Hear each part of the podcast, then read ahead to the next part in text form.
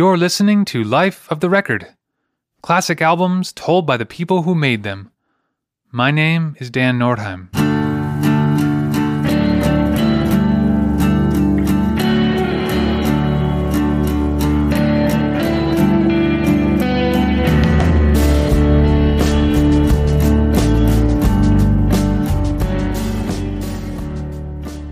Will Oldham grew up in Louisville, Kentucky, and began working as an actor in the late 1980s. While attending Brown University, he started playing music under the name Palace, and Drag City released the first Palace Brothers single in 1992. A full-length album, There Is No One What Will Take Care of You, was released in 1993. Other albums followed under varying artist names, including Days in the Wake, Viva Last Blues, Arise Therefore, and Joya. In 1998, Oldham started using the name Bonnie Prince Billy and began recording songs in a farmhouse in Shelbyville, Kentucky. I See a Darkness was eventually released in 1999. In this episode, for the 25th anniversary, Will Oldham reflects on how the album came together. This is the making of I See a Darkness.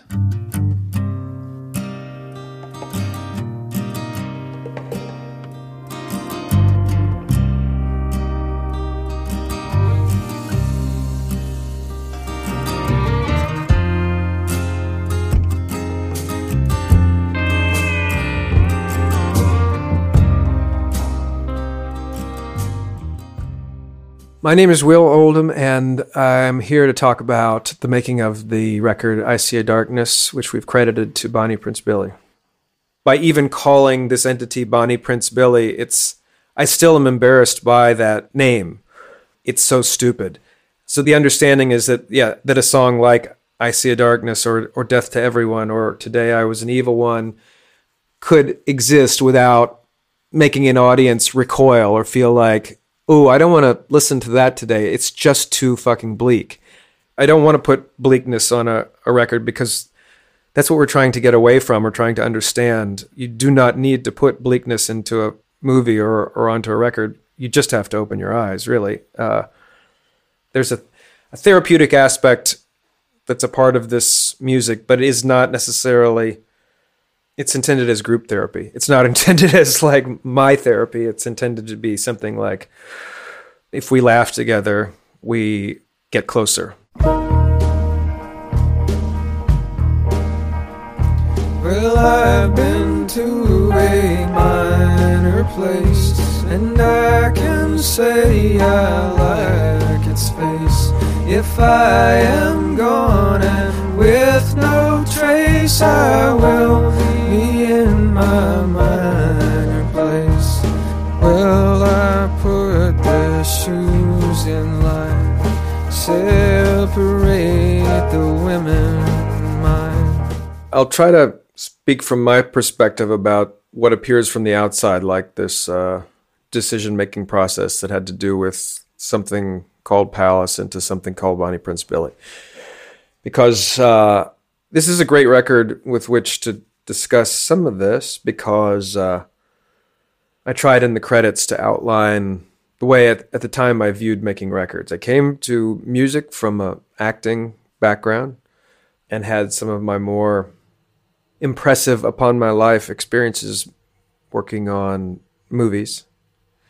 And I'd never been around the making of a record, and I'd never been in a band prior to any sort of Palace thing. I had just witnessed it from afar, but what I had been involved with was theatrical productions and film productions and TV productions, and so those made sense to me.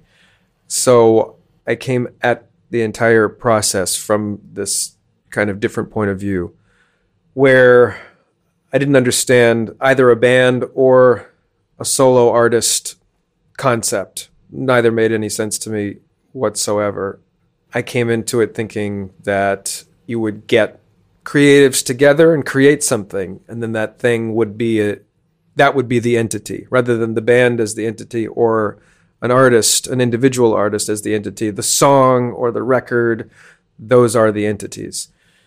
However, record distributors, record labels, music listeners, record stores have no way of of appreciating or understanding or encountering those concepts. So we had these names. You know, we began as Palace Flophouse. Then my friend Todd Brashear and I wanted to focus on harmonies for a bit. And again, you have to put something on a flyer. So we called ourselves Palace Brothers. And in order to sort of try to convey to audiences how I looked at these things, I would modify this label from Palace Brothers to Palace Songs, ultimately Palace Music, thinking that using the term music, all-encompassing way of expressing this stuff. So I think of those Palace years kind of as what other people would call their, you know, their apprenticeship years or their college education years, potentially, or higher education years. And then that sort of climaxed with the record Viva Last Blues, and then sort of my doctoral thesis was Arise Therefore. And after that, I didn't really know what to do anymore, except that I knew that there was nothing else I could do. I was compelled, but there was no map. There was no guide as far as what I was, I won't even say interested. It was a compulsion to bring certain energetic forces together into a realized form that also, ideally, would help me make a living. Also, there was this moment. I had gone to Australia. I used to travel to Australia more often, and over the course of the 90s, created this incredibly wonderful friendship and musical relationship with Jim White and Mick Turner of the Dirty Three, at the time of the Dirty Three. And just being on the other side of the planet, of course, literally turns your brain around. And coming home on a flight from a tour in Australia, my brain just felt kind of liberated from all these concerns that I'd had. And I thought, the whole idea came at once, this idea that there could be an entity that is a non-physical, not tangible musical being that would have this name, Bonnie Prince Billy, and that already was a construct, and every record could exist intersecting with the concept of that construct, or manifesting that construct, or having some other relationship to it. But it was, I could stop talking to everybody who would ask about the name. Because I think it's a slippery slope. It's very dangerous for a person, as we've seen with so many destroyed lives of people who sing songs and sing songs as individuals who oftentimes are understood to represent themselves, so that if they write a happy song or a sad song and then go on stage, they have to be that person being happy or being sad, which I think, of course, is going to just destroy a human being, unless that human being is just an emotional titan. And, you know, I think Dolly Parton is maybe the only true emotional titan in the music business.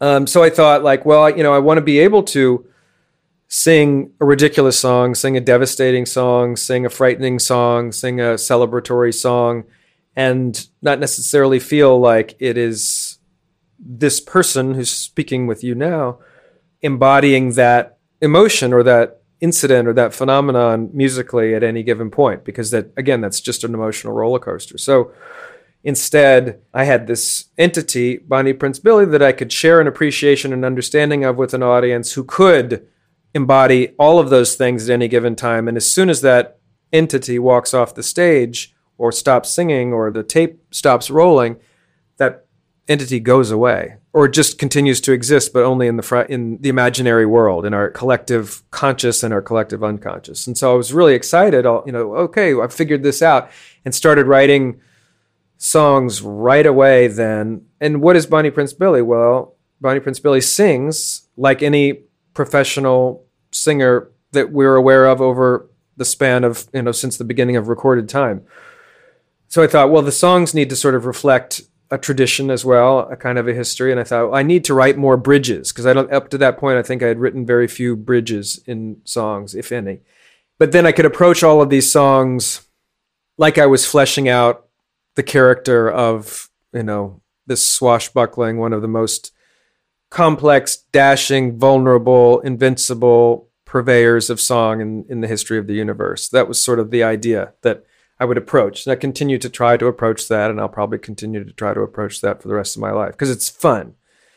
And always infuse all of the Bonnie Prince Billy offerings with as much intense reality across the spectrum as possible, while also understanding that it is the wonderful world of show business. If I am gone and with no trace, I will be in my mind and place. Only take the weather and the job that does me harm. Since the scars of last year's storm rest like maggots on my arm.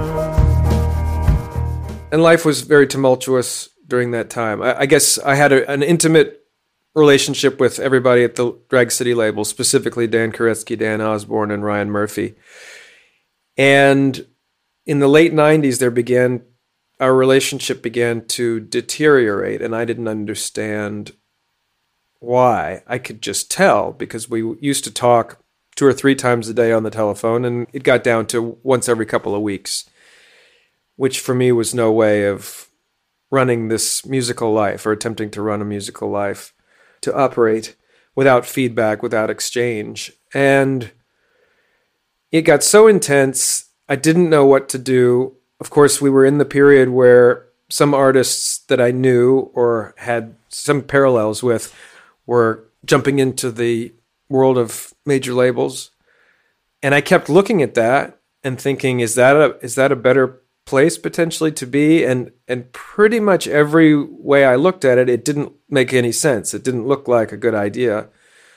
At the same time, I didn't know what other alternatives I had, because Drag City is a fairly unique entity, and my relationship with them, as I'd mentioned, was incredibly rewarding and fruitful up to a certain point when it began to not be. And it was relatively painful at the time. So the decision was made to split off what I'd created a sub-label imprint at Drag City called Palace Records, so I could put out different records by different people whose music I found to be interesting or electrifying or compelling or inspiring, but I didn't necessarily feel like I had the words to convince anybody, including Drag City, of their value. So I just said, how about if you let me put out certain things that I'm not going to try to convince you are worth it, and I'll absorb any losses that there are. And we're not going to try to necessarily continually nourish a career, but just to introduce these artists to the idea of making records and to certain audiences to these artists, these musicians, or these ensembles.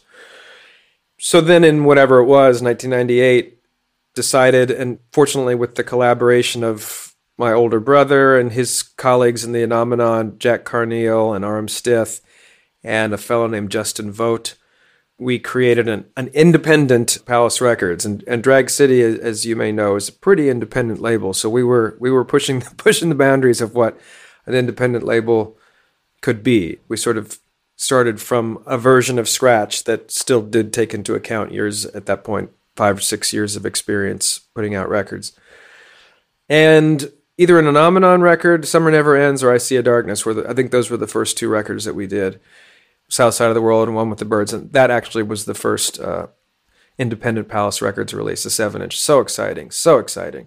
Like, that release is just, I mean, the recording of it was very exciting. I think making music has always been, for me, a way of, I'm a fairly socially awkward person, or I can be, and it was a way of being in a room with people and having deep and complicated exchanges, and to spend time with people in ways in which we could really chew on things together and work things out together. That's what making music kind of has always been about to me, about identifying a lack of connection and trying to address that and remedy that with action. I mean, this whole record, I get to marvel at how I think my tendency is always towards creating a parallel reality space. It's very difficult to convince most professional recording engineers, to get them to fully collaborate on creating imaginary spaces. They tend to want to create facsimiles of real spaces that we experience together in this physical world. And knowing that that's not how we experience records, like we disappear into them and end up creating imaginary spaces that probably don't ever resemble at all what the recording engineers or the artists had hoped they would be creating. It's this new hybrid space, and feeling like nothing had to sound even musical. It could sound environmental or dramatic. So then my father had bought a tobacco farm in the early 1970s with his father, tobacco and sheep, in Shelbyville, Kentucky. There was an old farmhouse, a late 1800s farmhouse, sitting on there in really terrible shape. And there was no running water. There was a well outside the kitchen door to pump water, and an outhouse about 25 feet away from the house. And by 1994-95, the house was in such disrepair that if something wasn't done about it, it would have to be demolished, or it would just fall down of its own accord. And my father decided to put some minimal effort into restoring it just to basic functionality, and to putting indoor plumbing in there and gas for the stove and for the heat. I agreed that it was a good idea, and I said I would move in to the house for a while. And I was pretty excited about this idea of living in relative isolation. And then my younger brother was, I guess, maybe at odds in his life, or at a crossroads in his life. And he said, I'm going to move in too, which dampened my enthusiasm a little bit, because I was kind of intrigued by the idea of living by myself for a little while in the middle of nowhere, and just seeing what that did to my mind. But, you know, it was much my brother's right to live there as it was mine. And I loved my brother, both my brothers. And thought, well, okay, that's fine. Let's try it. And my brother at that point was, I think he was just finishing up at Indiana University, an audio recording program. So he knew his way around recording. So we both moved in there together, and he set up a digital recording machine. I think it was a DA-38, if I remember right. And he taught me the basics of using the machine. It was, you know, really fun listening to Kyle Field talk about recording vocals on Light Green Leaves, and then listening again to I See a Darkness, which I hadn't listened to probably in 20 years, and understanding some of the freedoms that are allowed to somebody who is recording their, specifically because I'm a singer, singing by oneself. Even my brother might go to the movies, which took hours at the time because it was a 45-minute drive just to even get to the movie theater. And then I could just sit and sing and sing and sing and sing and sing and sing things over and over again, and kind of go crazy melodically and emotionally and harmonically in ways that I wouldn't have done even had he been there. Because he's sort of notoriously stone-faced as an engineer. You can just run through some sort of screaming track performance and turn to him and say, how was that? And he'd say, it's fine. So you had to, which is good, because then you had to know if something worked or not, because you weren't going to get that kind of confirmation from the recording engineer in the person of my brother, Paul. It was a time where I felt like, oh, now I can really maybe sing more the things that I imagine, the ways that the song should be sung. Prior to that, it was more like, well, I'm going to economize my singing because everybody's here in this room. It's very expensive to be in this room right now. We only have a limited amount of time with all of these musicians. And so I'm going to economize my performance and just do kind of the bare minimum to put the song across in as strong a manner as we're capable of doing. And once we were in this farmhouse isolated out in Shelbyville, we felt like we had some degree of freedom. We didn't feel like the money clock was always ticking, and not having someone there critiquing and or judging one's performance or one's process, I think, helped the record create its own identity. Well, I've been to a minor place, and I can say I like its face. If I am gone and with no trace, I will be in my minor place. Thank you, Mania, for the thought that all my loving can be bought was wisely in your gullet cart before my loyalty you sought. I think most of the songs were written out there in Shelbyville in that house. I remember specifically some of them, where I was sitting. And I used at the time, and for years and years, I used a handheld cassette recorder as my primary. That's where I kept my notes. And I think I formalized it more than ever with the preparation for the I See a Darkness record. I think this was the first time, rather than putting everybody in the room at once, began to experiment with inviting people to come for a few days, 4 or 5 days at a time, by themselves. And it was done with my friends Colin Gagon, David Pajo, and Bob Arellano. I think we initially tracked my brother Paul playing bass and recording, our friend Pete Townsend playing drums, and myself playing guitar and singing. And then invited either Bob or Colin to come separately and do their parts. And Pajo was probably in and out of the area, Kentucky, Louisville at the time.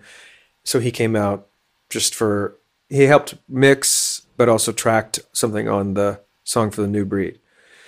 All of the singing that is on the final record was done in the initial take of the tracking. So in this case, it would have been voice, bass, electric guitar, and drums all were live. And then there were extra voices added. I did lots of harmonies, and Colin did a fair amount of backing singing as well. Pursuing music as a way of communing with other people, it continues to this day. I'm not somebody who puts together a sonic concept of what a record should end up sounding like literally sounding like the individual sounds. And in asking Colin Gagon to come and play on the record, it was definitely because I know he's a brilliant musician with just kind of it's like it's in his genetic makeup, just a relationship to music and to pitch and to rhythm. And he's a great accordion player and piano player. But I mostly just wanted to be with him. And I didn't anticipate how beautifully and thoroughly his piano playing would shape the power and feel of this record. I did not, I didn't think about that at all. I just thought, oh, it'd be great if Colin could come out and hang out and work on this for 5 days. But the piano from the very beginning, it's, he introduces everybody sonically. He sort of opens the record up to everybody with his first chords, and he knew how to be open. I mean, it's just like, come in.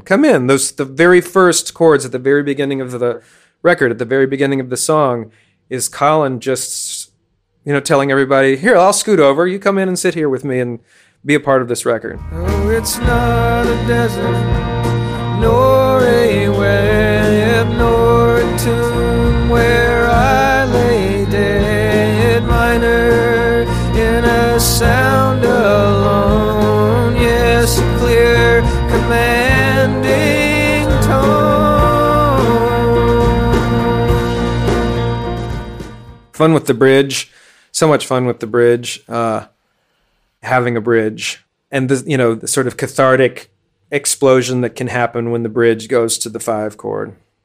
I'm not sure if I'm remembering right, and yet I will make a stark admission, which is that I believe that A Minor Place may have been inspired by the setting to music and recording of the Woody Guthrie lyrics that Wilco and Billy Bragg did. They did 2 records. One was Mermaid Avenue, and the second one might have been Mermaid Avenue, Son of Mermaid Avenue, or there was a second one as well. I think it was on the first one. Wilco was not a band that I understood. I still don't actually understand them. I know that they are wonderful people and that their audiences are thoughtful interesting human beings, but for some reason my ears glaze over, and they always have whenever I've heard Wilco from the beginning. I don't understand it, don't know why. It's not to say anything against their music. And kind of same with Billy Bragg. I could understand what his value was and that he was awesome in his way, but for some reason he didn't push any of my buttons. And Woody Guthrie, sometimes even similarly, you know, I understand the monumental aspect of his canon and his influence. He's still not the greatest singer in the world. I think probably the bulk of his power had to do with his rapport with his audiences all over the country and the specific issues sometimes that brought people together for the music to happen. But I liked that record a lot. Obviously, I'm a big supporter of collaborative efforts, and I find that there's tremendous value in bringing disparate creative forces together to create something. And that's maybe what I loved about listening to that record, is just the evidence of the alchemy of the differing forces coming together. But there's a song on there, I think it's either called or the refrain is Way Down Yonder in a Minor Key. And it really resonated with me, and I thought, just to expand upon this idea of understanding the power and privilege even of limited reach and limited resonance, and knowing that the things that I am most enthusiastic about in the world for the most part, and the things that move me the most, are not things that necessarily have global reach. You know, I've been to big arena concerts. I saw Prince in concert, and it meant almost nothing because of the size of the audience. And similarly, like when I tried to have an acting career and started to understand that most film sets were these massive undertakings with so many people and so much money, and it had just almost less than zero appeal. I didn't understand why anyone would engage in those things. You know, when people would talk about small budget movies or small budget records, and think like, you do not understand. You do not know what a small budget record is. There's no way to say what I See a Darkness cost if you had to just put a price tag on the, flights. The flights and feeding people. We're talking about, $800 or $900 maybe, something like that. And then I think I paid everybody at the time. So I probably, who knows what I paid folks, $1,000 or something like that. It might've cost $3,000 or something like that, which is what some people with micro budgets would say is a massive budget. But most people in the music business would say like, what was that to demo a song? $3,000. Otherwise, it's just understanding that I still appreciate a show in which the audience is 300 people or less, ideally less than 50 people, ideally less than 24 people. That's when the magic kind of happens.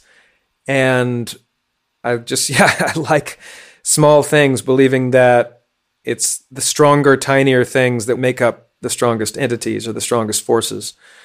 So yeah, it's definitely a song celebrating limited reach, and what do they say? Thinking globally, acting locally. I feel like as the smaller, more intimate, and more vulnerable any sort of artistic experience is, the more resonant and powerful and useful I think it ends up being. And so that song's a celebration of that. Singing from my little point and aching in my I thank the world, it will anoint me if I show it how I hold it.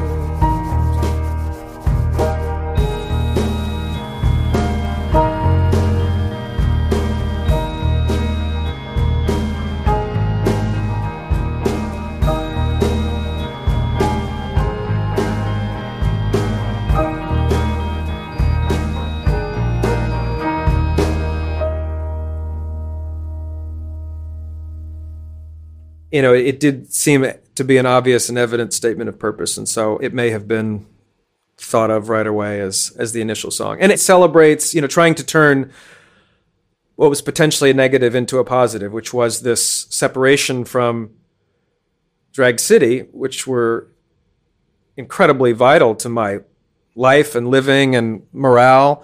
And, you know, this decision had been made for the time being and potentially forever, for all we knew at the time, separate. And to separate not by what, you know, most people at the time were doing by stepping into the echelons of the major labels, of the more moneyed and powerful, but in the other direction and not really feeling bad about it at all. And so the song was also helping to buttress that and reinforce this idea that, well, we're taking a fork in the road and we're taking definitely continuing to take a road that is obviously less traveled.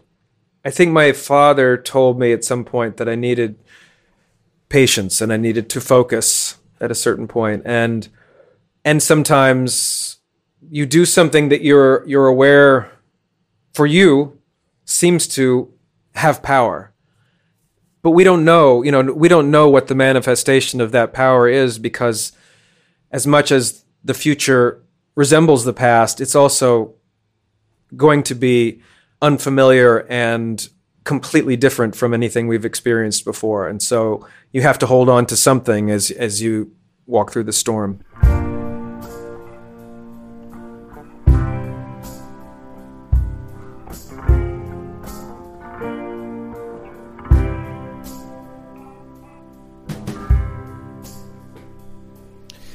Today was one where lost in thought, I really feel I am losing not an ounce of what you see in me, my lamb. For years, Nomadic Reverie was a big favorite for me. I mean, it was like a song that I just felt like, oh my goodness, this is something that I kind of have always wanted to do. Whatever it is that is, you know, like, what is it? Making up the song, being a part of the song, singing the song, having people listen to the song, being able to sing those lyrics, you know, including the bridge, and something about the chord progressions as well.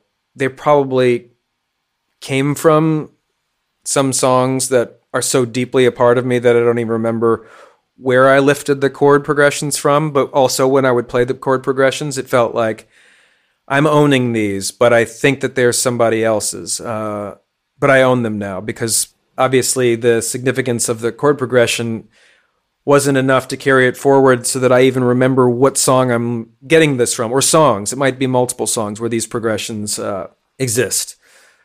I felt, you know, from the time I graduated high school in 1988, I more or less left home, and, you know, I don't think I slept in the same bed for more than, you know, 2 months at a time from 1988 to maybe 2001 or something like that. So there was just this feeling of constant motion.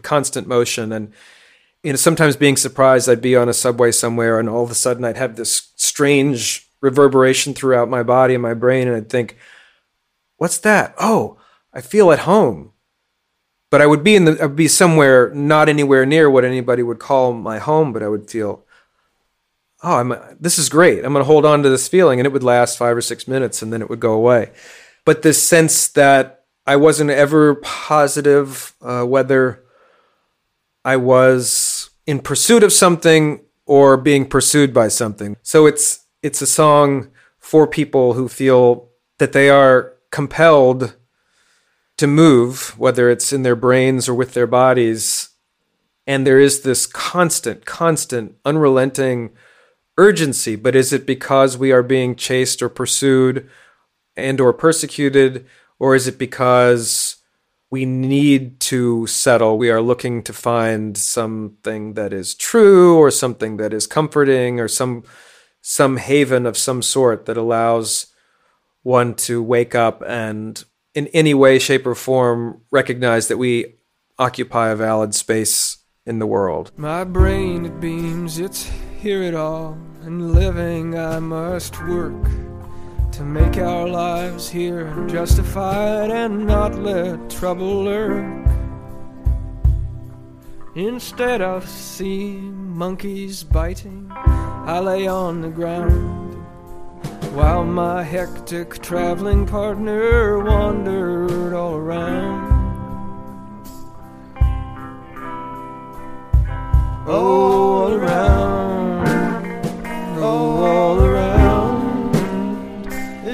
kept together, moving on all around. It has built into it a dynamic that was just the best singing practice. Every time we would play the song, it was the best singing practice because I could just go hog wild in the bridge and in the repetitions of the final chorus.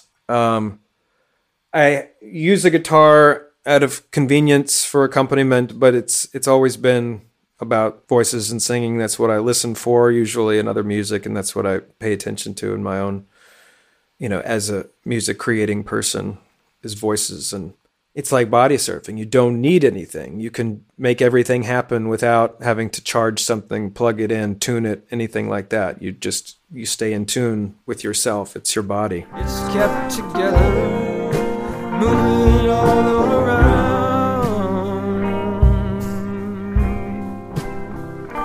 All around the left buttock and all around the right. All around your every curve. I hope to go tonight, but only hold me. All the cities on me and all they wish to scold me and lay their hands. I like the line, all around the left buttock and all around the right. It's still, I am there physically every time I sing those lines. I'm navigating these buttocks in my brain. And maybe it's because buttocks don't get a lot of lyrical attention with those words. And yet they are, such wonderful terrains to explore. And then we've got the woohoos, which are, one of my best friends since my teenage years is Todd Brashear, and he's always been a big Rolling Stones person and helped me explore the Rolling Stones for a long time. And so I'm sure that the hoo-hoos are like the Sympathy for the Devil hoo-hoos thrown in there. And that's a fun one, live, because audiences oftentimes will, on their own accord, join in on the hoo-hoos. You can hear Bob Arellano's crazy, crazy, crazy guitars. He's a crazy guitar player, just a crazy guitar player. And I don't mean crazy like someone would say, oh, Slash just laid down this crazy solo, but more almost unhinged. Like, listening to his guitar playing over the past couple of days as I've listened to I See a Darkness, it makes much more sense now than it did then. And still now, it doesn't make complete sense, but it makes a lot more sense now, which is often the case when I'm playing with people who I love, and I love the way they look at the world and the way they listen to music and make music. Things make sense in a way that is not traditional, but can't be ignored or denied. And that's Bob Arellano's musicianship. I just need an evening. Someone nice to have me all around, it's kept together,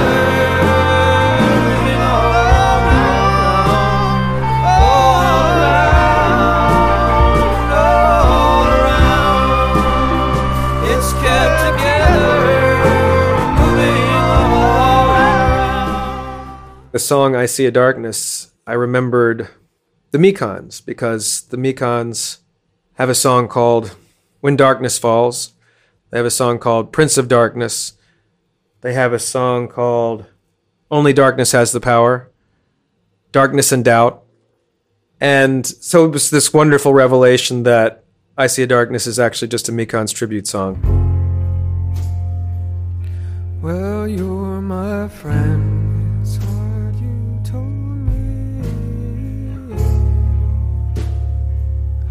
And can you see what's inside of me?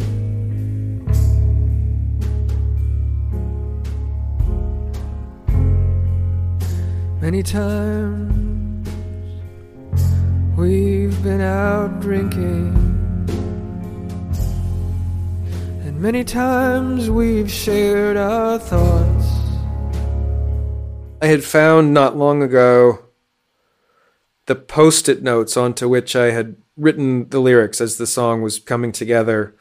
And I think we scanned them and put them on the inner sleeve, maybe, of the record that came out a few years ago called Songs of Love and Horror, that came out at the same time as the lyric book. I'm not sure that I've put together many sets of lyrics on Post-it notes, especially I think those were Post-it notes with a commercial entity identified on the Post-it notes who provided the free pad of Post-it notes. And it was some sort of, I don't remember, plumbing supply or something like that. And they were small Post-it notes, so I had to use multiple notes in order to get the whole lyric on there. It's a song about friendship. There's a lot of Bonnie Prince Billy songs about friendship, either explicitly or tangentially. But addressing somebody with whom I knew I had a creative connection and a personal connection, it, of course, is a song of optimism, guarded optimism and concerned optimism, like that the optimism will not necessarily bear the fruit that we ideally would like it to bear because there are maybe one too many forces against certain kinds of optimism out in the world. Well, you know I have a love for everyone I know.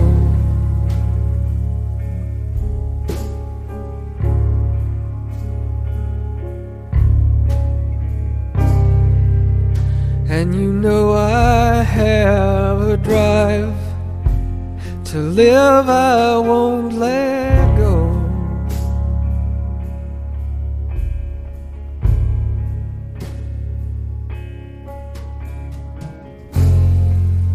But could you see its opposition?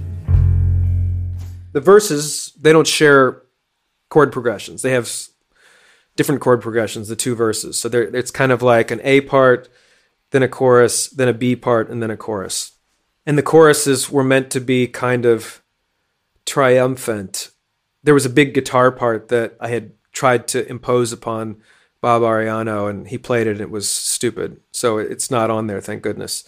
That was the only thing I think I ever tried to get him to play on the record, and it was a bad idea. But at the time, I wanted the record...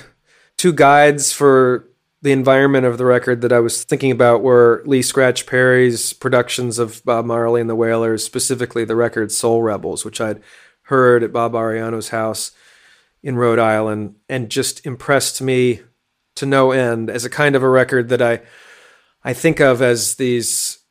I've long been intrigued by, if not obsessed by, post-apocalyptic landscapes as represented in books and... movies. It's not, doesn't seem to be represented that often in music, except in these imaginary spaces. So I listening to Soul Rebels by ostensibly Bob Marley and the Wailers, but at least as much by Lee Scratch Perry, to me sounds like a record that could be made in a decimated landscape, potentially even in a bunker. You know, it's the rebirth of humanity or the continuance of humanity based on a very small group of people who are acting, who are thinking like, well, if we want to hold on to some of the best parts of music up to this point of this, you know, massive cataclysmic event in human history and then carry it forward. What would we get rid of and what would we move forward? And that's when I listened to that record or to Roger Miller's Tender Look at Love. And there's a few other records along these lines, maybe Kevin Coyne and Dagmar Krause's Babel, where it feels like that would be the gold record that I would send into space to try to fool people in outer space into thinking that we were that awesome. So it was Bob Marley and the Wailers, Lee Scratch Perry, Soul Rebels, as well as Bruce Springsteen's Darkness on the Edge of Town. Because that record also has there's no other record that really creates a similar space that is upliftingly bleak. That I see a darkness, and that I see darkness, and that I see a darkness, and that I see a darkness. And did you know how much I love you? There's a hope that somehow you can save me from this darkness. I mean, how strange and unique the record sounds, and it's really awesome listening to it after listening to like Green Leaves and Mount Eerie also, even those records came a few years after. But just hearing just the oddity of the sound of the record and the world of the record sounds homespun, and yet there is, you know, there's a confidence in those builds, and it's a realization of certain artistic dreams to pull off those builds, you know, and not feel like humility needs to rule the day, but that checked bombast has a really, really marvelous and crucial place in our musical world. And that's another song that is so beautifully and so remarkably sonically defined in this recording by Colin's piano playing.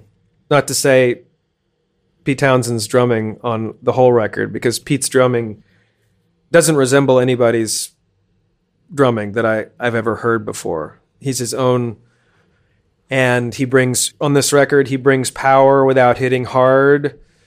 He brings groove without necessarily locking it in. None of his beats resemble beats that I was familiar with before or am familiar with since then. And yet they all work beautifully at putting the songs across.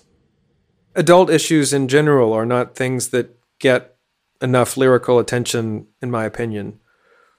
And my friendships, my non-sexual friendships, not necessarily, you know, with men or women, are huge. You know, they're just huge and complex. And part of making up a song, there's a part of the brain that understands implicitly that making up a song, it may be a song that one will find oneself encountering, if not performing, for years to come, countless times. And so filling the songs with as much as possible, you know, unsolved problems or relationships that are just exploding with potential energy and contradiction, which is each of our friendships, I think, are that way. And obviously there's so many more love songs than friendship songs, and I don't necessarily understand that because, you know, right now I'm married to the person I intend to be married to the rest of my life. And so exploring courtship is not, I'm not really that interested in exploring courtship right now, but I am interested in exploring ideas of relationships that are, you know, beyond the initial stages of the relationship, that are deep, deep, deep into the relationship. And that they're great to sing about. Well, I hope that someday, buddy, we have peace in our lives, together or apart,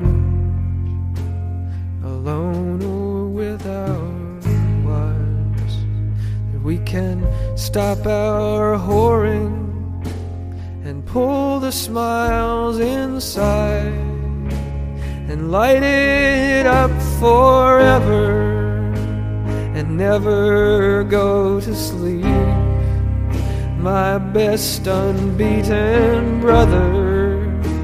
This isn't all I see.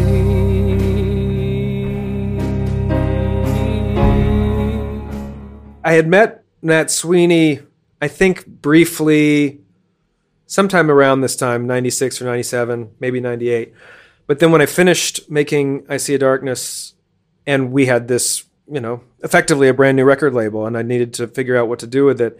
And so I went to New York City for an extended stay, figuring that putting myself bodily in such a place would be helpful if we were starting from scratch and letting the world know that this record exists. So I went to New York City instead of being in Shelbyville, Kentucky, where nobody would, you know, encounter this stuff.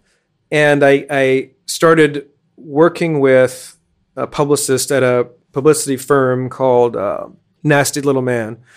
And at the time, Sweeney was sort of an honorary staff member there, because he's got an astounding way of just, he's a publicist. He's kind of a publicist. He loves the things he loves, and he loves to turn other people on to the things that he loves. It's his passion.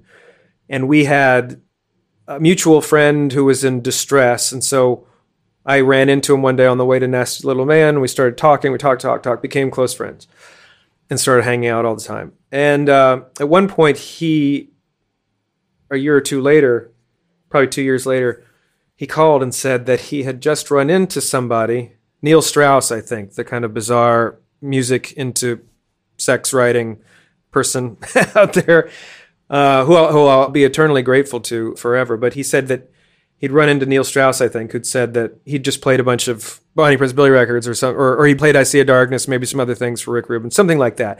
And then Sweeney, he saw Rick Rubin on the street, introduced himself, and mentioned that we were friends. And Rick Rubin said, oh, well, Johnny Cash is we've just cut a demo of I See a Darkness. And Sweeney called me to tell me that. And that was, right there, even if it wasn't true, that was, one of the most, felt like an achievement. It was one of the most exciting things I'd ever heard in my entire life. And that's it. This demo, I know, never count one's chickens before they hatch. And so I just thought, well, that's really neat. That's thank you so much for sharing that. And then we did a show at the Bowery Ballroom in New York, me and Sweeney, probably Mike Fellows, maybe James Lowe playing drums, and Rick Rubin came to the show and said, yeah, we have cut that song, and, what would you think about maybe coming to a session and overdubbing some piano on it? I said, of course, I'd love to do that. Absolutely. He said, okay, great. Here's my phone number. And I, didn't know what to do exactly, so I called him the next day. He didn't answer. I left a message, and I said, Mr. Rubin, this is Will Oldham. I have to tell you, I can't play piano, and I didn't play it on the record. Colin Gagon did, and I don't necessarily expect anything to come of this whatsoever. However, if there were any way out of this brief, window, you thought there might be an appropriate time for me to potentially meet Johnny Cash and June Carter Cash, that would mean the world to me. Because they were big in my world, in my brain, like both of them together, especially. Because I love the energy of people together, and I love Johnny Cash and June Carter Cash's energy together. It was like Neil Haggerty and Jennifer Harrimer or something like that. So he called back and said, okay, well, we're doing a session in a few weeks at my house in Los Angeles, if you'd like to come to that, So I booked a flight out there using Southwest points to Los Angeles. It was a Sunday. I arrived in the morning. I rented a car, and I had no plan except just to call Rick Rubin and go over to his studio. And I landed, and I'm, pulling over every 2 or 3 miles from the airport into the city, going to a phone booth and calling the number, and nobody's answering. And I'm thinking, boy, there's egg on my face. What a rube move to fly out to California because some guy said I can come to this recording session. But then at around 2 p.m, a woman answered, and I said, my name's Will. Rick invited me out to this session. She said, oh, he's just waking up now. Yeah, you can come on over. Come on over. Gave me the address off the Sunset Strip. Went there. Rubin was coming down. I could hear Johnny Cash's voice on a loudspeaker from the studio in the depths of the house. And so Cash comes out, Rubin comes out, Rubin introduces me. I said something like, hello, Mr. Cash. He said, please don't call me Mr. Cash. You can call me John, JR, or Johnny, but don't call me Mr. Cash. And Rubin said, this is Will Oldham. He wrote that song, I See a Darkness. And Cash said, well, then why don't we work on that song right now? Which I was not, of course, was not expecting. And we went in and immediately started working on it. And they played it for me then. And I didn't hear anything wrong with it. I could, to me, it sounded like the coolest thing I could ever have imagined in my wildest dreams. It was him and then somebody playing acoustic guitar. I said, who's playing guitar? They said, might be Randy Scruggs. I'm not sure. So I'm not even sure that they knew at the time who was playing guitar, but Cash was singing on it. Sounded fantastic. But Cash said he wasn't happy with his delivery. Would I help out? And ultimately I tracked a whole guide vocal, and they put our voices together and found that the voices sounded good together. And then Cash tried to sing along to my guide vocal. That didn't work, which is good because that's a stupid idea. So then the next idea was for me to go and sit in the vocal booth with him, just sitting knee to knee, with our faces about 2.5 feet from each other, with him on the mic turning to me each time it was time to begin a line, to wait for my signal for him to begin the line, which is, you know, one of the most exciting challenges I've ever been given, because it took so much presence of mind to just not disintegrate into nothingness at the surreality of the experience. But I'm a musical entity in many ways. You know, it's what I'm a human being as well, who has other interests, I guess, but I look at the world through music and how it's created and what it does and what it's intended to do. And that's something that, in part at least, I believe that I share with Johnny Cash. And so in that moment, it was just this thing where I thought, you know, this is one of those weird things, weird times where everybody may have some degree of an imposter syndrome. At that moment, I did not have an imposter syndrome. I felt like, oh, this is one of the few things that I actually feel like I can do, is to guide this music person through the performance of this song. And so let's just do this. But that's all happening in fragments of seconds because we're doing it. And then it worked. You know, we did one take with me sitting there with him, and it's awesome. And then I think June Carter Cash came in and sat on the couch with me and, you know, talked to me about the first time they heard the song. She said it was on a tape, a cassette that Rick had sent them in Jamaica where they had a house. And she said that after they heard the song, she claims that she turned to her husband and said, "John, you have got to record that song."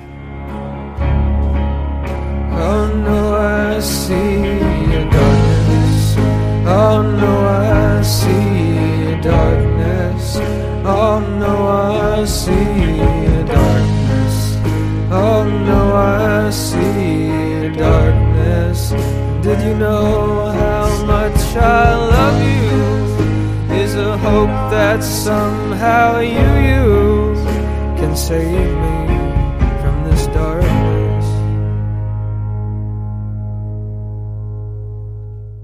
Well, the playfulness has to do with not wanting the song to potentially sink under its own weight. And putting you in there is just plain stupid. And it's intended to just say, look, I may feel a little overburdened right now, but I understand that it's a thin line between this overburdened sensation and completely snapping out of it and looking up and hearing birds sing. And you is just a way of reminding everybody that it's just a song, in case anybody were to think, oh my goodness, this is so bleak and so terrible to listen to. The you is just that little valve, release valve, and then pushing the you to its limits with Another Day Full of Dread by talking about dread and fear and putting it all in there and trying to negate all of their power, even for a moment. Well, I like to have a good time. Any of my friends will tell you. So if you confront me with stupidity, I'm doubly angry at you. And I say nip-nap, it's all a trap, Bovis, and so is this.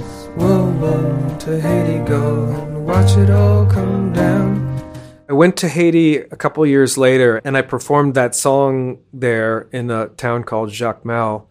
But my understanding an appreciation of many of the things that Haiti represents must have started then, but I know it got a lot bigger. I was beginning to become aware of how unfathomable Haiti is and our relationship to Haiti and our relationship to it as one culture, just negatively determining the fate of another culture in so many ways, and the indomitable human spirit represented by people in Haiti, even as not only does the socio-political world, but even the natural world seem to have nothing but the worst things to offer to an entire population. And so I didn't know much of anything at the time, but my sense was that Haiti is a powerful place and group of people to pay attention to for our own mental and spiritual health as example, as well as a real thing that, unfortunately, it has to be said again and again, deserves some degree of attention. But putting it into song, saying the only way to confront a problem is to not be overwhelmed by a problem. So I become more lively to bury all of the ugly. Whole person sometimes must be them bodies buried. And I sing it now, it's all a trap. Bogus, and so is this. Whoa, whoa, to Haiti go and watch it all come down. Ding dong, a silly song, sure do say something's wrong. Smile a while, forget the bile, watch it all come down. Another Day Full of Dread. It's beating that suffering, but not dead horse, beating it so hard. This idea of trying to put forward a comically relentless, dark tone over this whole collection of songs, because it has the lines, ding dong, a silly song, sure do say something's wrong, and just making up the nonsense syllables, which are motifs in vocalized music since before language, I'm sure. And so all of these songs they are also, in addition to being about all different things, they are about being songs and wanting to just have something to sing. There's a guitar solo on the break that might be, it's one of, if there's more than one or fewer than five guitar solos that I've performed on record, and that's the first one, I think.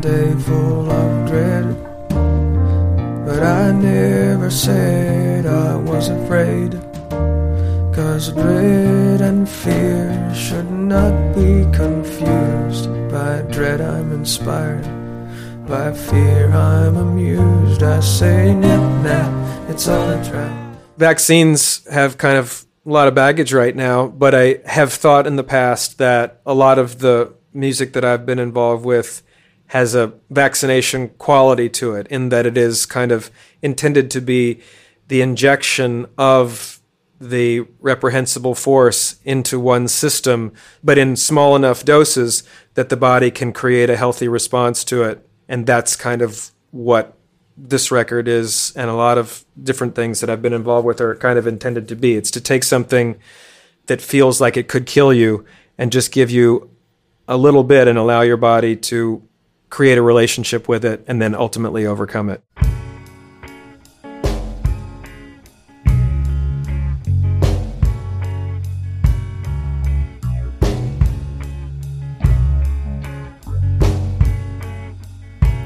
I am here, right here, where God puts none asunder. And you, in black dress and black shoe, you do invite me under.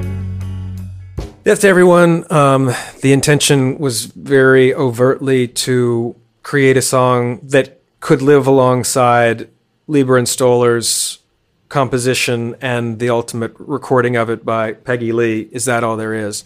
Because that's just one of the most effective records in my experience. And yeah, again, to just have as much fun with the idea of inescapable annihilation. I know you in black dress and black shoe, I think I was singing to Polly Jean Harvey in my mind, who I don't think I'd had any interactions with her at that point. I hadn't met her or anything, but she loomed large in my brain as a colleague at a distance, you know, someone who I would look to for guidance and signs and symbols, especially because she's just one of the more incredible singers of the past, whatever, 30 years, and somebody who she was friends of friends or colleagues of colleagues. Her approach to her use of voice and lyric and the whole world of song and history was something that I related to, and also felt like we were not necessarily taking similar steps in any way, but we were taking steps on the same ground at the same time, maybe. You can see me aging, stars turn, balls burn, coming kids are raging, death to everyone is gonna come, and it makes Jose much more fun. And so even putting in the chorus the hosing part, and hosing meant to be a euphemism for fucking, although there's been all sorts of wonderful interpretations about what hosing meant. When I would do that live, there's a Tony song, I can't remember what it's called, but I would make the audience sing this Tony song, and I think I would have like the women or anybody who identified with the high range singing was supposed to sing, "Don't Cry," and then the boys were supposed to go, "Dry Your Eyes." This was from this Tony song. And then I would get them to chant it in rhythm, and then I would sing the lines from the song over it. It's like, "Everybody wants to live, nobody wants to die. When I pass away, party, don't cry." And so we'd do that for a couple minutes and then go into "Death to Everyone."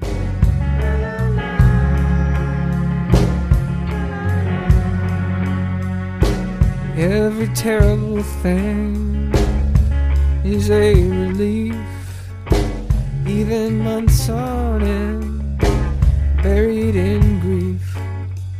Our easy light times, which have to end with the coming of your death friend. Death to everyone is gonna come. You know, "Death to Everyone" it's a 2-chord song on the record. Live, I've added some more chords to it now, which makes it more fun to perform solo, I guess. But it was just 2 chords then. And it has a little do-da-do-da-do, which is both Johnny Cash and... which is pretty cool. There's like a Johnny Cash reference, which is also a Mekons reference, because he does it in a song, do-da-do-da-do, and then John Langford does it in a Mekon song as well. What else can we do-da-do? Yeah. Death to me, death to you. Tell me what else can we do-da-do. Death to all.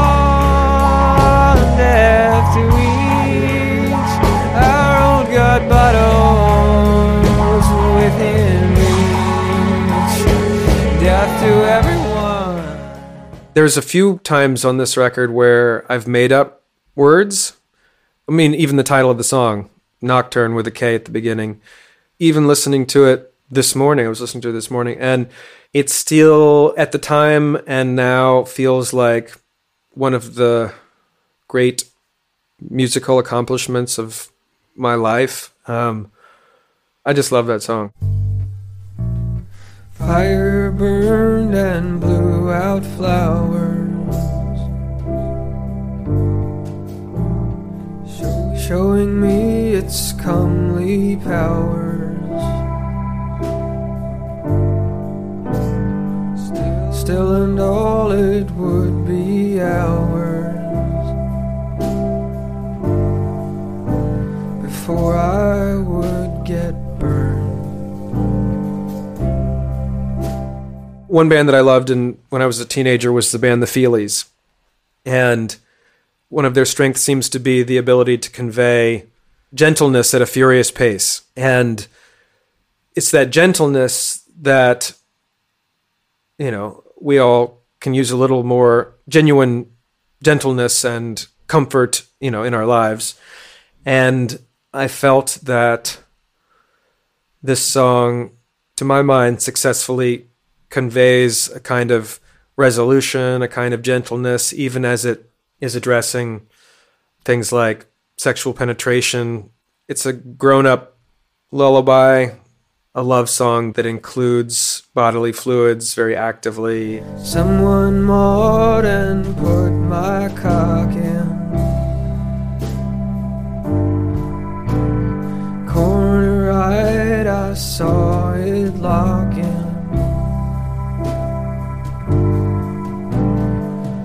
Twisters rolled, but no one walked in.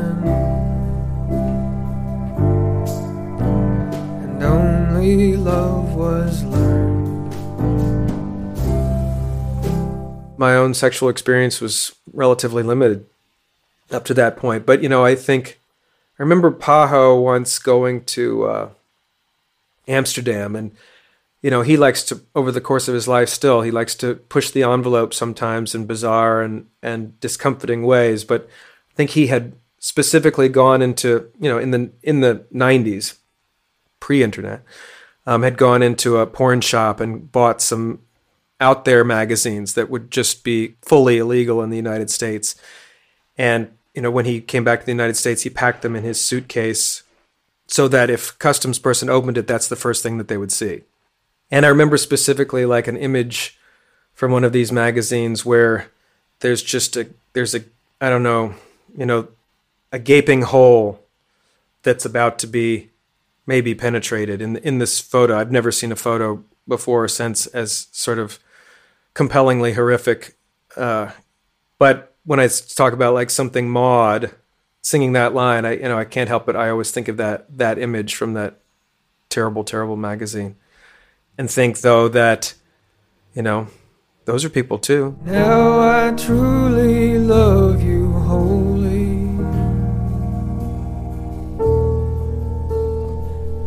No one else could e'er have stole me. And the world so far below me.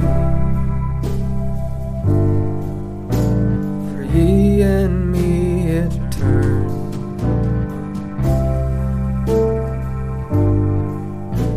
For it's such a tiny song, it has a nice dynamic to it. The dynamic range is very small, and yet the dynamics are strong within that tiny framework. And we were talking about this record, so I'm thinking about Colin a lot, but I feel like the things that he contributed in this song, as well as in Today I Was an Evil One, specifically, just a kind of, you know, accessing this language that he speaks that I do not speak, the way he plays the piano parts on Nocturne, somehow got everything that I hoped the song could potentially be.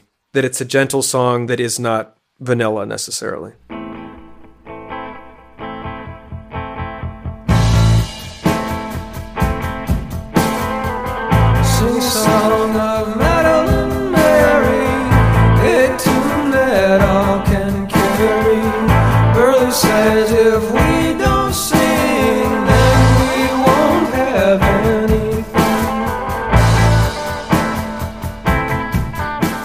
Madeline Mary, ostensibly it's a tale of the sea, and one that resembles, in kind of how the lyrics unfold and how the story unfolds, it resembles certain kinds of traditional ballads and sea shanties in the holes in the narrative that allow for tons of imagination or potentially for listeners and new singers to keep some lines and add their own lines and get rid of other lines and tell the story of Madeline Mary. And it's the details are far enough apart from each other that the character of like Madeline Mary, you know, being the handsome cabin boy perhaps, who was famously a woman who wanted to go to sea for one reason or another and disguised herself as a man in order to be accepted as a crew member.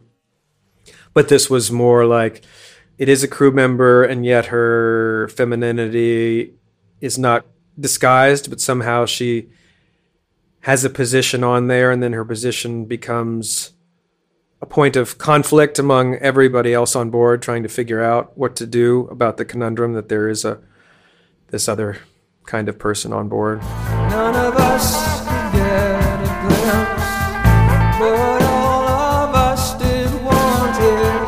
That night above our sleeping heads, our sleeping dreams were haunted. So now, my kids, you'd like to hear of one who reached and got her.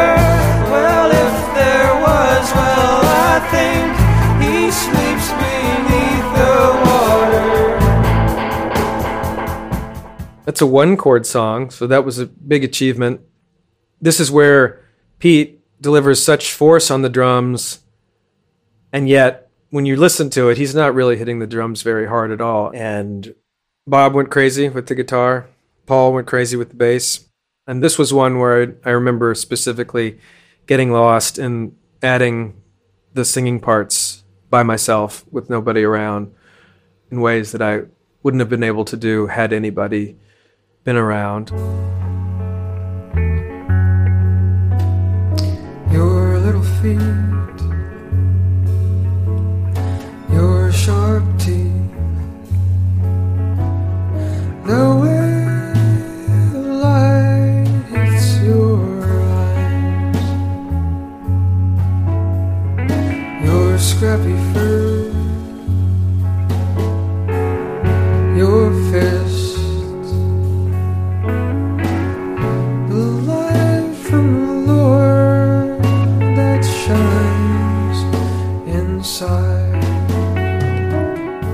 So yeah, Diane Bellino was my partner at the time throughout all of the 1990s, and she was an awesome creative mind and creative partner in many things, and a constant source of inspiration. And this was trying to figure out, because she's completely non-musical, so trying to figure out, well, how can we align our creative forces together in some way, and that was Song for the New Breed, because she was constantly writing, and the lyrics were very evocative. I think maybe it was probably from an idea that she had intended to expand cinematically or in some sort of written narrative.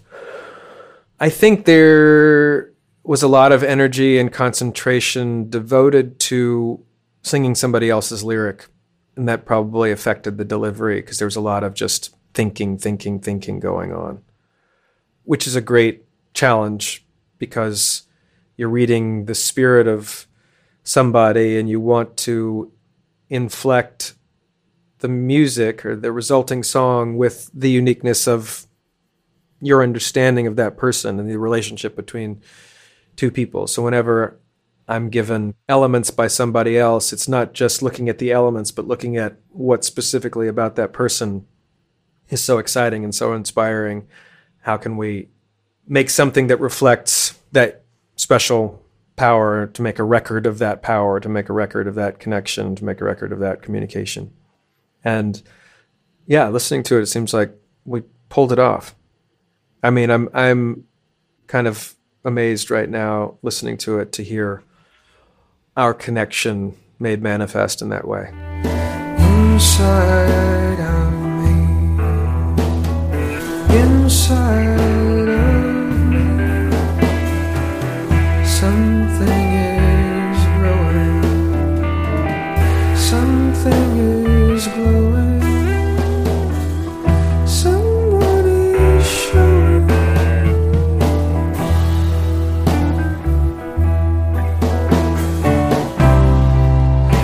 Sing a song for the new breed inside. I mean, the song is weird. It's, the chord structure is strange, the melody is strange, and it doesn't sound as weird to me now. At the time, I just thought, what? And it's describing, a humanoid beast fomenting inside of a womb. Not a human, but a humanoid kind of thing. And so the song is kind of that, but I think there was a concern that I didn't understand what it was, and so asked Dave if he would, you know, with his touch, sort of help set this mess, you know, musically and make it a little more comprehensible. I don't think we had to worry about it as much now that I listen to it, except I love his playing on it, so it's all good.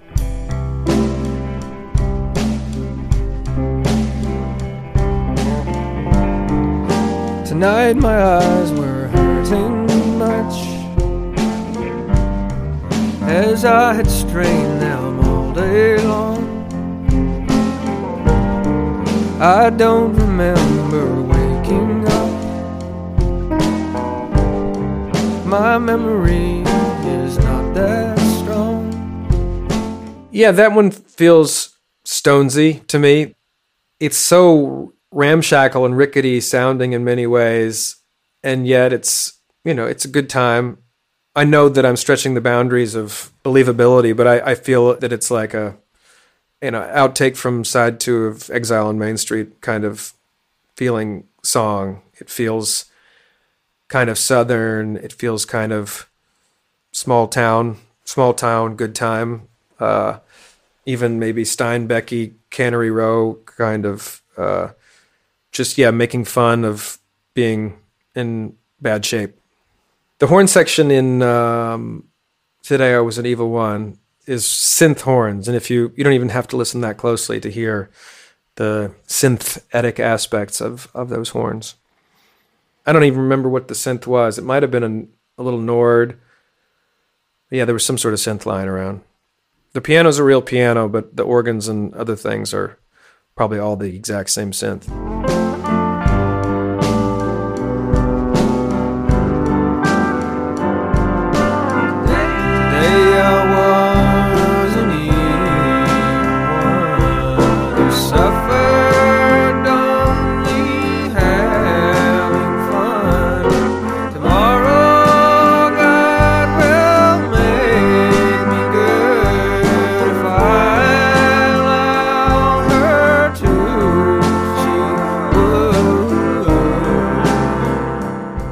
Colin and Bob, I met them in Providence, Rhode Island, when I tried to go to school for a few years at Brown University. I met them right away. You know, you're open and vulnerable. Your brain is open. Your heart is open. Your soul is open. You run into people, as I understand it. And we're all in this vulnerable place. And so we dive into each other's wounds and kind of make a infectious little home in each other's psyches and general life trajectories. And that's what Colin and Bob did with me. And when we were at school, we had formed a trio called Robert and the Country Priests, named after the Robert Bresson movie, Diary of a Country Priest. And that was the first time we all played together. And we did, before we made I See a Darkness, we had gone at Bob's invitation to Cuba and played a couple shows in Cuba, playing some of his songs, some of my younger brother's band, Speed to Rome's songs, because Paul was on the tour and Pete Townsend was on the tour and Colin was on the tour. And the record Joya was a very difficult thing to figure out. There were a number of attempts made at a similar grouping of songs. And finally, it was done in a accelerated, intense, I think it might have been a 3-day session in Chicago where we tracked for 2 days and mixed for 1 day, the Joya record. And it was augmented pharmaceutically with something, I can't remember if we might have gotten it in Mexico, but some sort of like amphetamine kind of thing. Yeah, just playing with Bob was always an adventure, whether we were in the studio or live somewhere. It's just wonderful. He's unhinged, and yet he never rides off the rails completely. He's just a beautiful, beautiful person. I can fix it by withdrawing, claim from false completeness, and by humbly allowing God to grant me sweetness. I think in Black, one of the first lines is everything was luked and downy, and luked, the intention was that everything had become lukewarm, and humbly, it's just thinking, you know, I can't think of the right word. Well, maybe because the right word doesn't exist yet, so let's just make up the right word right now. And humbly is a better word than humbly. Humbly, it can't be humble. It's got an entry in the, you know, Oxford English Dictionary, where humbly isn't even that great. It doesn't even get an entry in the Oxford English Dictionary. Black, you are my enemy, and I cannot get close to thee. Our life is ruled by enmity, and I can't weaken that. The only way that I can see is to hold you close to me. Love you for it's meant to be. I weaken your attack. We recorded Black in a big way that felt a lot like Death to Everyone, actually, and it either felt redundant or it just didn't move forward enough. So just out of desperation, I think in the mix, I just said, well, let me just run through the song this way, and at least it will exist, because it just didn't work in the full band version. I just figured I had practiced it enough by myself that I could get it across, and I realized that potentially in the fact of it sounding so significantly different ultimately from everything else on the record, that would make up for the lack of what I think of as the crucial collaboration of all the other musicians. Their absence makes them present. Everything was looped and downy. What was good was up from under. Until Black, that awful tender, came and popped my sense of wonder. All at once all eyes turned at him, leaving me an unwatched body. And it sagged my body's ribcage out from under Ogler's study. Black was decomposing quickly. This was found offensive to me. Because I was trying to translate it from my idea of it being a full band arrangement, also, there was a lot of freedom. The arrangement could change as I was playing it. I don't think that song was ever played the same before or since. This new record is the first time where I've embraced the idea of recording the singing after the guitar. At the time, I felt like it had to be that. And part of it was because I also feel like, and I haven't walked away from that with this new process that I may or may not continue with, but the whole idea that a record is a record. It is a record of things happening at a certain time among certain people.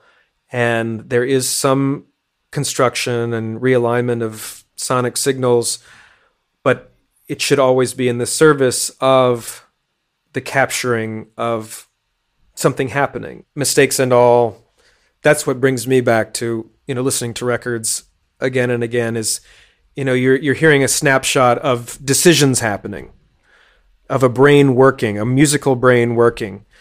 And so that's part of like wanting to track vocals live is just, if anybody cares to hear it, you know, who wants to hear perfection? I don't want to hear perfection. I want to hear striving towards something that doesn't even resemble perfection. The striving or the attempt is a part of what we're listening to. Because then we're carried forward with it. We're arm in arm with the performers. So I thought I'd try to cut him, try to force him neath my level. The only way to equal to him would be hit him with a shovel. But to really rise above him, that would be the final evil. So instead I asked the sucker if you care to see my rooms, and as a friend and as a comrade, and all the things that these implied, made him leave what it was that he had used to keep us alive. Yeah, Black is another, obviously it's an examination of a friendship. I used a specific friendship as a model. There's nothing about it except, you know, abstract and tone and intention. But the name Black, I have a friend who I'd worked with musically who used a pseudonym, Roy Black. And so I thought, oh, this is good. I'll just call him Black in the song. And he's a very challenging, I love him so much. Since I met him in 1989, I've considered him to be kind of a soulmate, one of my best friends. And yet I saw him about a week and a half ago in Washington, D.C., and he still continues to flummox and frustrate. So yeah, it was an exploration of a difficult friendship that's full of love and respect. Now Black and I, we are together, fairly just inseparable. And in the terror blast of weather, our bond is incorruptible. Black, you are my enemy, and I cannot get close to thee. Our life is ruled by enmity, and I can't weaken that. One of the big achievements I felt like with Raining and Darling was its brevity. It's so short and dynamic. My friend Nuala Kennedy, who's an Irish flute player, I think was somewhat frustrated with how short it was and offered up a second verse, which we've performed together sometimes just for fun. Cause it's a really fun song to exist inside of. And you can feel shortchanged by how short it is.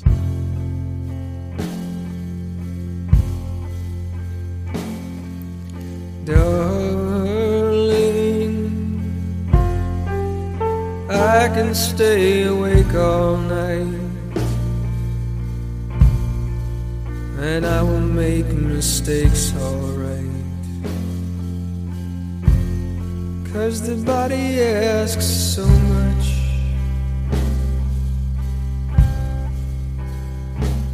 I guess I thought of it as being Roy Orbison-y in its dynamic, and that, oh, it don't rain anymore. I'm sure I was thinking about Roy Orbison at the time. Roy Orbison, being a huge force on his own, but then always thinking about the Roy Orbison, Glenn Danzig brief collaboration in the 1980s is a huge inspiration. And, Danzig, I'm sure, was a big inspiration on all of these lyrics and this record specifically. But Roy Orbison there in that romantic wailing, and a nice way of ending a record with something just kind of succinct and as wonderful as possible, so that someone might be encouraged to just flip the record over and start it over again. Oh, it don't rain anymore. I go outdoors where it's fun to be, and I know you love me. I know you do.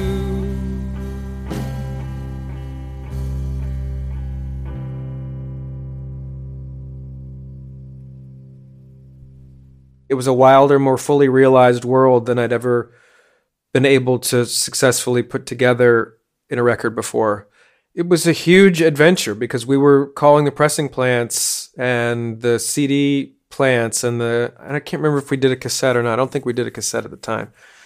And then just taking it out, it was frightening and yet it was thrilling. Like, going to New York City with the record and then traveling to different parts of the world, in this new exploration time of being these independents, accountable to ourselves and responsible to ourselves for the most part. Up to that point, I had felt coming out of different records like Viva Last Blues, just thinking how against all odds something came out of these recording sessions, and felt really, really good about pretty much everything. I wouldn't have put it out otherwise. But at the same time, seeing that working with independent labels and embracing the minor places of the world, it was an education about what success is. And realizing by that point that it was nothing that anybody could ever have defined for us previously, and it was something that was being defined as we lived right then. And so taking this record out into the world, I had no idea what could possibly happen. I knew it wouldn't be a big hit because there just wasn't the infrastructure for it to ever be that kind, to have sales or financial success. So it was about something else. It was another calling card for creating and nourishing human connection.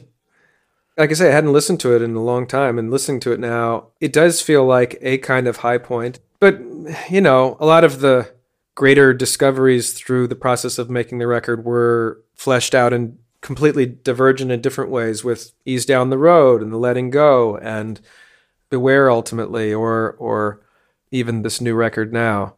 And I think also because we were so, there was a desperation to the making of it, and a loneliness and an isolation.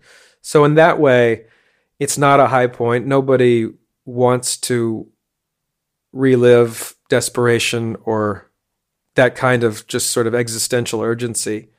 And yet, seeing that we attacked it with some degree of a sense of humor and some kind of patience, and that there was a methodical quality to how we dealt with the situation, that feels good. It was the first time I worked with Sammy Harcum, who did all the illustrations on the lyric sheets and my mother's skull on the cover. And Sammy did the painting that's on the back of the LP.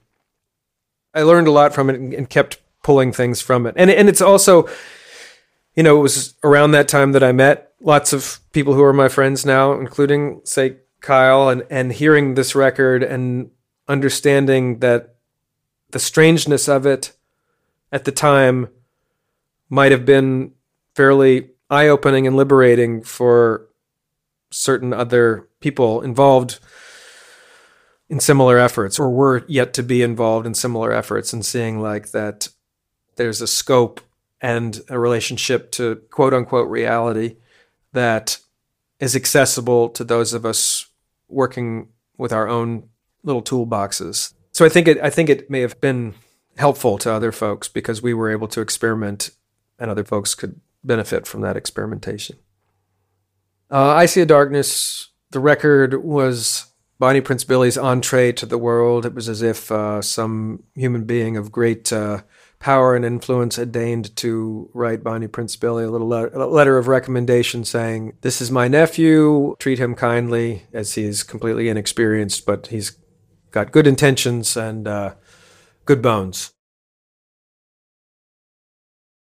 Visit lifeoftherecord.com for more information about Bonnie Prince Billy. You'll also find a full transcript of this episode and a link to purchase I See a Darkness.